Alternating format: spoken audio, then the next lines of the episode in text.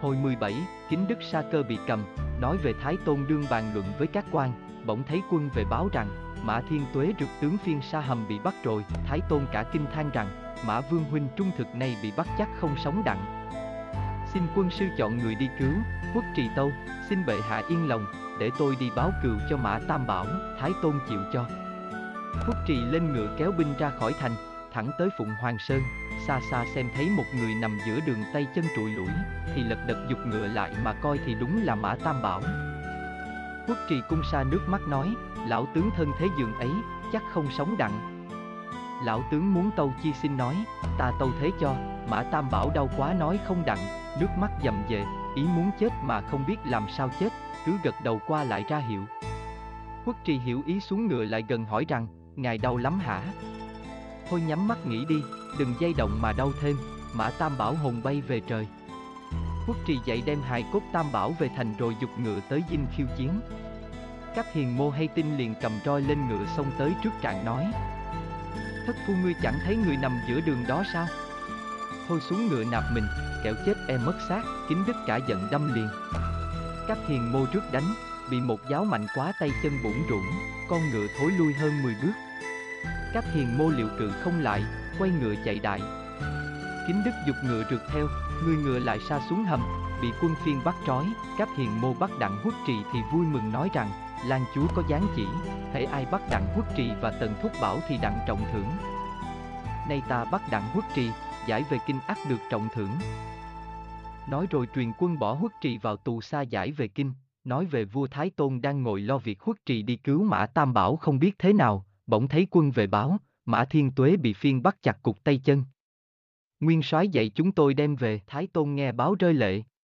Đoàn Chi Hiền, Ân Khai Sơn và Lưu Hồng Cơ bước ra xem thấy Mã Tam Bảo thân thể giường ấy thì khóc hòa lên rồi trở vào tâu xin ấm phong cho Tam Bảo. Thái Tôn nhậm lời dạy mai táng nơi dưới chân núi thành Phụng Hoàng. Kế có quân báo huất trì sa hầm bị bắt nữa. Thái Tôn chết điếng hồi lâu tỉnh lại, hỏi quân sư rằng, quân sư có kế chi cứu nguyên soái chăng, mậu công tâu, xin bệ hạ chớ lo, nguyên soái tuổi thọ còn dài, sẽ có người cứu, Thái Tôn nghe nói an lòng, nói về trương sĩ quý ở hãng mã thành đợi chỉ vua nên rảnh việc. Cùng các con và bọn cửu cá kéo nhau đi săn, đến núi Nam Sơn thì phân nhau làm bốn phía săn bắn. Nhân quý đi qua phía tây, xảy gặp một đạo binh cờ đề hai chữ ngô công xa xa kéo đến.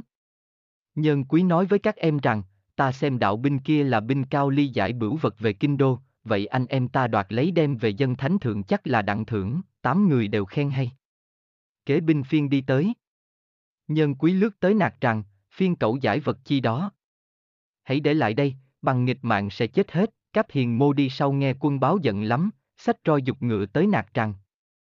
Tiết mang tử. Ngày trước ta tha ngươi, nay lại đến đây nạp mạng phải chăng, nhân quý chẳng nói chẳng rằng cầm kích đâm liền. Cáp hiền mô rước đánh đặng vài hiệp, liền bị một kích chết tươi. Quân phiên vỡ chạy bỏ tù xa lại. Nhân quý rất mừng ngỡ là đoạt đặng đồ báu, liền lại gần xem, thấy một người mặc đen râu cục quả là nguyên soái huất trì cung, liền lật đật quay ngựa chạy, tám anh em cũng quất ngựa chạy theo. Kính Đức ngồi trong tù xa xem thấy người bạch bào, nghĩ chắc là ứng mộng hiền thần thì kêu rằng, tiểu tướng quân mau lại cứu ta. Ta là huất trì nguyên soái đây, song càng kêu chừng nào thì càng chạy chừng nấy. Huất trì thấy vậy trách rằng, đã giết tướng cứu ta, sao không mở ta ra lại bỏ chạy, thoảng như có quân phiên bắt nữa, tánh mạng ta còn gì. Kính Đức ngồi trong tù xa trách móc hoài. Lúc ấy nhân quý dục ngựa chạy mù, tám anh em kêu mãi cũng không ngó lại. Chạy hồi lâu gặp cha con trương sĩ quý kêu mới dừng lại. Sĩ quý thấy nhân quý sợ sệt thì hỏi rằng, sao ngươi coi bộ kinh hải vậy, nhân quý thưa các việc giết tướng phiên gặp nguyên soái, rồi thưa rằng, xin lão gia tính kế cứu mạng, kẻo người đã lỡ thấy, sĩ quý hỏi, nguyên soái đã biết tên họ ngươi chưa, tiết lễ nói chưa? Sĩ quý nói, may ngươi chưa nói, chớ phải ngươi bày tên họ rồi thì không thể cứu đặng, vậy bọn ngươi hãy về thành trốn đi.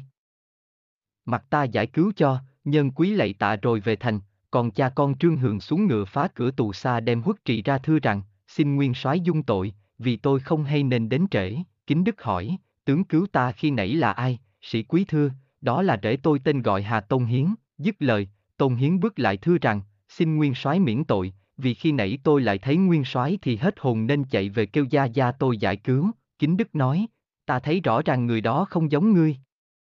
Ta hỏi ngươi cứu ta, sao lại bỏ chạy, Trương Hường nói tiếp.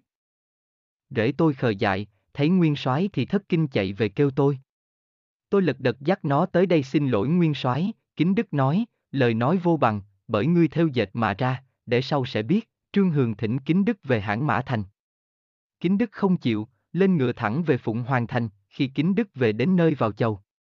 Thái Tôn xem thấy mừng rỡ hỏi rằng, Vương Huynh bị bắt sao lại thoát thân về đặng Kính Đức Tâu Việt bị bắt giải về Kinh Đô, gặp nhân quý giải cứu, cha con Trương Hường phá tù xa và các lời chúng nói vân vân, rồi nói rằng, tôi chắc Trương Hường xảo ngôn, chớ tôi thấy rõ ràng là hiền thần tiết nhân quý chẳng sai, từ mậu công cười rằng, nguyên soái chớ nghi, thiệt là rễ Trương Hường là Hà Tôn hiến cứu ngài đó, kính đức bỏ qua chuyện đó, tâu rằng, này núi Phượng Hoàng không người coi giữ, bệ hạ muốn đi chơi thì đặng, Thái Tôn mừng lắm, dáng chỉ ngày mai ngự giá ra đi.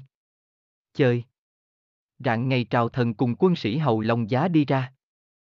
Khi gần tới núi Phụng Hoàng, Thái Tôn xem thấy rất đẹp khen rằng, thiệt là bồng lai dưới thế, khi ấy Thái Tôn thích chí lắm không muốn về bèn truyền các quan ai kiếm đặng chim Phụng Hoàng thì trọng thưởng. Lúc ấy 27 vị lão thần bảo giá vân lệnh phân nhau đi kiếm. Khi Tề Quốc Viễn và Vưu Tuấn Đạt đi tìm tới phía đông núi Phượng Hoàng, gặp một đám ngô đồng cao vòi vọi, dưới mấy gốc cây có một chỗ đầy những đá nhỏ sắc rất đẹp, hình những trứng chim. Lại có một tấm thạch bia thép vàng, hình dạng như chim, bóng dáng chói lòa cao chừng một với. Bề dài đặng nửa tầm, xô mạnh thì rung rinh. Lại có một cái hang, không biết sâu hay cạn. Quốc viễn nói rằng, tôi chắc chim phụng hoàng hay đậu nơi cây ngô đồng. Và chỗ này nhiều vật lạ trên có ngô đồng dưới có huyệt động, chắc ổ chim phụng hoàng nơi đây, hai ta mau về tâu lại, Vưu Tuấn Đạt khen phải, tề quốc viễn lại nói, hãy khoan.